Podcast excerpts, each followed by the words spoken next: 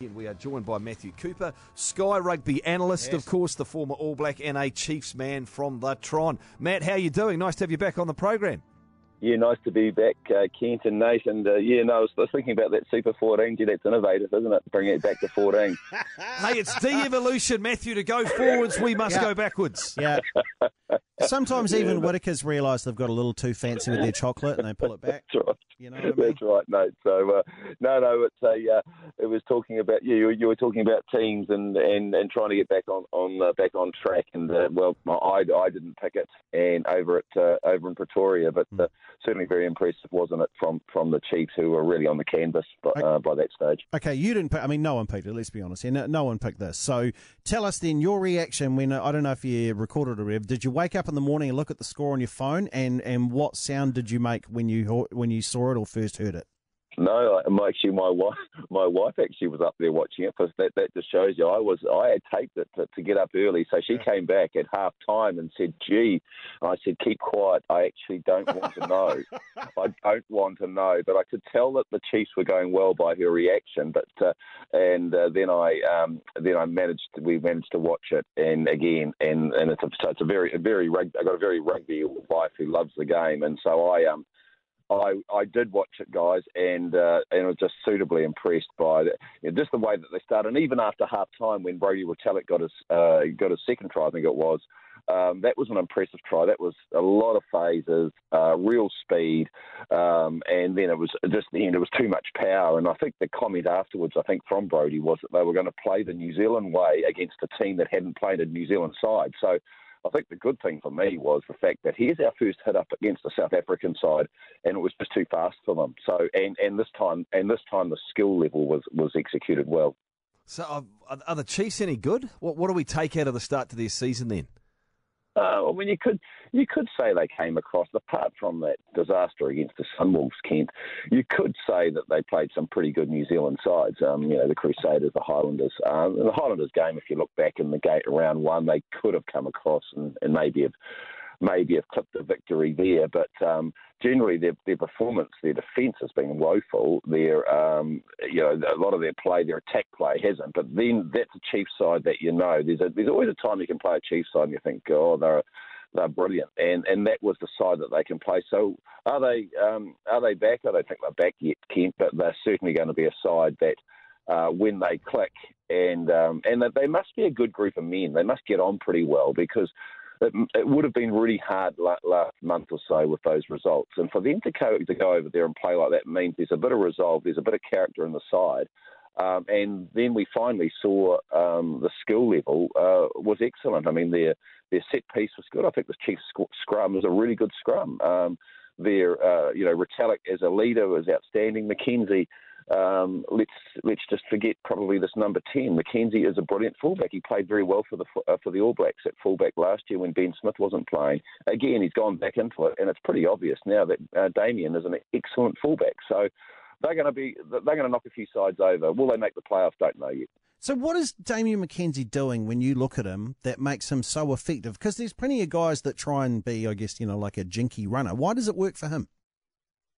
Um, I, I, think he's he's one of these players, Nate, that has he's he's got excellent awareness or game sense, and so he's one of these guys that's looking up and can see what's what's going to evolve, and he's and he's got the speed and the class, and probably more so when he's at the back and he's just got that little bit of extra time. Um, I mean, what he he still does, he reminds me of. Um, I suppose it's it's going back to. Um, it, it's sort of going back to I, I, don't know Whitmore Park and Napier, you know, at the midgets when he when he did dodges and jinks and Nate, um, mm. and, and, back in Hawke's Bay, and, and, I'm just thinking the way that he can do what he can do is, is very special. Now he's still getting away with it. People say they want to get him, but they can't get him at 15. He's too good. He's too quick, and he's just um, and, and I think he's actually limited a lot of those errors that he had when he was trying to play that game of 15. I think he's really matured into a really good, well balanced 15. And but there's also still you get the X factor. So I, I think it's really persevering, and I think this is the you know this is great. We've got Ben Smith who played well the other night but I think we've got decisions to make at the end of the year because Damian McKenzie is an outstanding 15. Matthew Cooper with us on Radio Sport. All right, Matthew, let's go to your wheelhouse. Yeah. Midfield and this matchup between the Crusaders and the Canes on Friday. What do you want to see? Oh, it, it'll ju- it's, it's it's just an absolute uh, it, it's explo- ex- explosive contest at its best, isn't it? Because you've got you've got all the guns, all the players. Um, um, so what, at the moment, they'll probably. I'm not sure if the team the team's been picked yet, guys. I don't think they have yet, have they? Teams haven't been named, no. No, teams haven't been named, but we, we've got our, you know, we've got our Laumape, we've got our Proctor, we've got um, Ryan Crotty, we've got Goodhue. Um, that, it's it, everything's lining up there for a, a fantastic, I suppose, early All Black trial in the midfield, isn't it? Between these players, let's not forget the likes of Sonny Bill, uh, who I thought was good um, the other day too, up in Auckland as well. So uh, our midfield, we talked about our midfield actually a couple of two or three years ago, saying we're light gee, we're not light now, are we, in New Zealand in terms of midfield? So that clash, I mean, all good players. Um, you know, you, you look, you know, when do you play a Crotty second five ahead of a Laumape? Um, you know, at the moment, I just think we've actually got great stocks. So going forward for Japan this year. Would you envisage a situation where they would go with the two young guys, Laumape and Goodhue, as a favoured combination?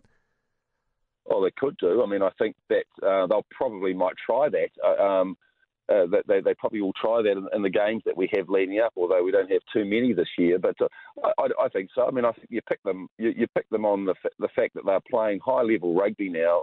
Um, one thing about one thing that I always like about the likes of Ryan Crotty is that um, he is that person that sometimes we just need. Now, I'm not I'm not trying to be safe here, but you just need that settling influence. But um, if, if you if you look at the, the way that we play the game now, it's so structured. Why would you not play a Laumape and, and Goodhue? I mean, Goodhue's now a very stable, solid second five centre. Uh, the same. Um, so, yep, I think there's no reason why you couldn't play them in a big test match. Um, and hopefully we can get a crack at one of those big ones early against either South Africa or Australia uh, pre World Cup. Hey, Matt, enjoy the opening of the baseball season. I see Major League Baseball has your Houston Astros Here number one in the power rankings. Oh, rankings. come on. Eh? Number one, I, I've still got my good mate from Sport North and Brent Eastwoods because the, the first game we ever saw together was the Jays playing over in Toronto, and he said we're, we're going to be Jays for life. And then Yeah. all of a sudden, I managed to um, to, to witness the, the, the Astros, and I've changed. I think you're allowed one change as a fan, What? can't you? And uh, No. so I went. I went to the Astros, and I am Astros forever. Well, you play. You jumped from the All Blacks to Croatia, didn't Yeah, you? yeah, there you go. Fair enough. Yeah, all right. Cheers, mate. Very good. That's good. I mean, and and the Chiefs. No, mind you, the Hamilton White Waikato was always part of the Chiefs. North Harbour. Yeah. We, we Well, he was a Hawke's Bay we man went first, Chiefs remember, to the Blues. Yeah. I remember young young Matthew there when he'd come out of St John's and he was nailing it from everywhere and the goal kicks and all that as well. Daniel McCarty. Did you know Daniel McCarty's a big Blue Jays man?